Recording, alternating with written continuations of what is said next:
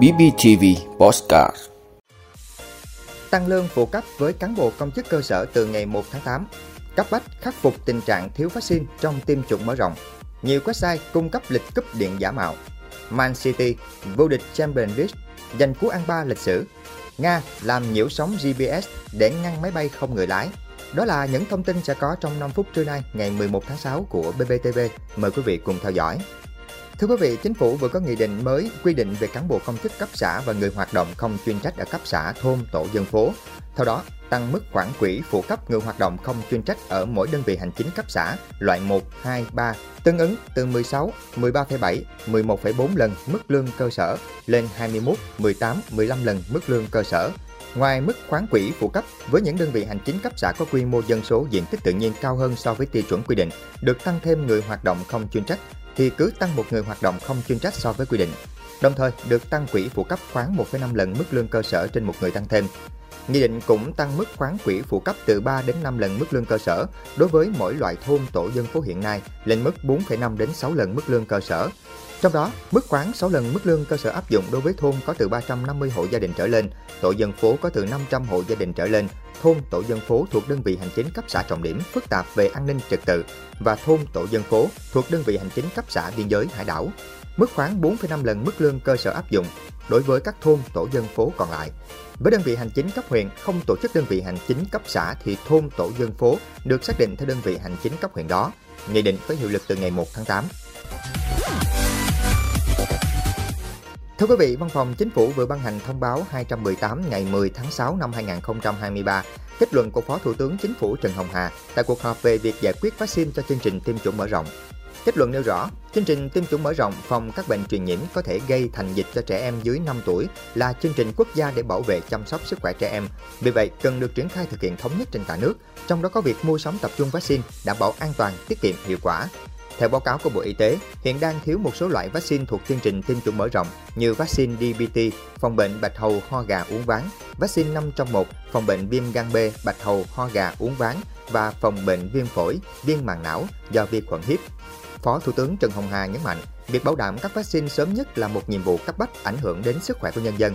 Vì thế, Phó Thủ tướng giao Bộ trưởng Bộ Y tế căn cứ luật đấu thầu và các nghị định hướng dẫn của chính phủ để áp dụng mua sắm vaccine cho tiêm chủng mở rộng với hình thức cấp bách này như chỉ định thầu, đấu thầu, đàm phán giá, đặt hàng.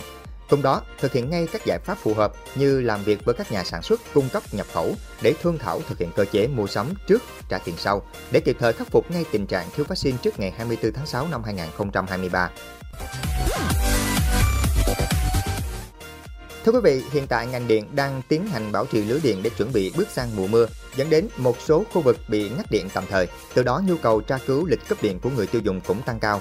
Mới đây, Tổng công ty Điện lực miền Bắc đã cảnh báo về việc xuất hiện nhiều website lạ, cung cấp thông tin sai về lịch cấp điện tại các tỉnh thành phố phía Bắc như Quảng Ninh, Bắc Giang.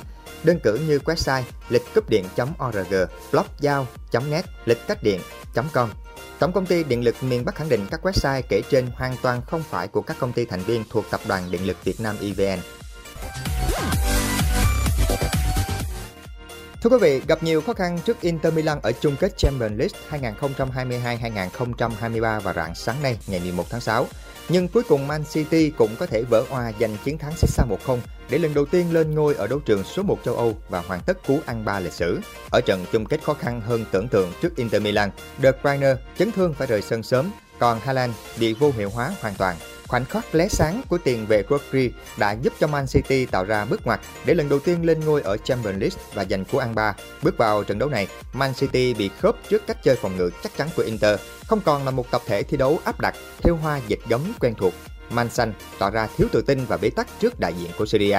Không những thế, phút thứ 36, nhạc trưởng De Bruyne chấn thương và buộc phải rời sân, khiến các cổ động viên Man Xanh càng lo lắng hơn. Hiệp một khép lại với không có quá nhiều tình huống đáng chú ý của hai đội. Sang hiệp 2, Man City và Inter Milan vẫn chơi giằng co. Phút thứ 58, sai lầm của Ankaji tạo cơ hội cho Martinez băng xuống, nhưng cú đá ở góc hẹp của tiền đạo này không thắng được thủ thành Edison Khi trận đấu trôi đi mà không có điểm nhấn nào đáng kể, thì Man City bất ngờ có bàn thắng bước ngoặt phút thứ 68 từ đường chuyền trái ngược của Silva. Rodri trong tư thế không bị ai kèm, đặt lòng chân phải chuẩn xác mở tỷ số cho Man Xanh. Đây là tác giả bàn thắng không mấy ai ngờ vì Rodri không phải là ngôi sao được kỳ vọng nhiều nhất của Man City. Với chiến thắng 1-0 lịch sử này, Man City vô địch Champions League 2022-2023 một cách xứng đáng.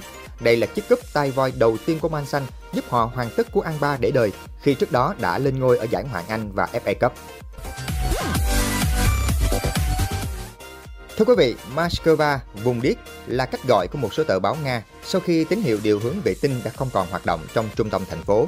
GPS bị chặn, các ứng dụng ngừng hiển thị vị trí địa lý chính xác, hàng loạt tài xế taxi từ chối các cuộc đặt chuyến. Nhiều dịch vụ taxi và chia sẻ xe hơi trong thành phố đã phải bổ sung các biện pháp kiểm tra vị trí thủ công. Ở một số khu vực, có sự hỗ trợ tính toán tọa độ bằng các thiết bị mặt đất. Sau hàng loạt các cuộc tấn công bằng máy bay không người lái ở Moscow, cựu giám đốc cơ quan vũ trụ liên bang Dmitry Rogozin đã kêu gọi chặn GPS trên khắp nước Nga, đề xuất học đọc bản đồ truyền thống và sử dụng hệ thống định vị GLONASS của Nga. Hiện GPS có 32 vệ tinh trên quỹ đạo, trong khi GLONASS có 25 vệ tinh.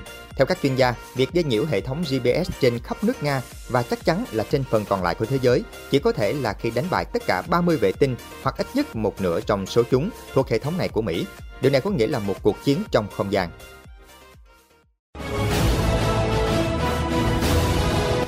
Vị đã luôn ủng hộ các chương trình của Đài Phát thanh truyền hình và báo Bình Phước. Nếu có nhu cầu đăng thông tin quảng cáo ra vặt, quý khách hàng vui lòng liên hệ phòng dịch vụ quảng cáo phát hành số điện thoại 02713 887065. BBTV, vì bạn mỗi ngày.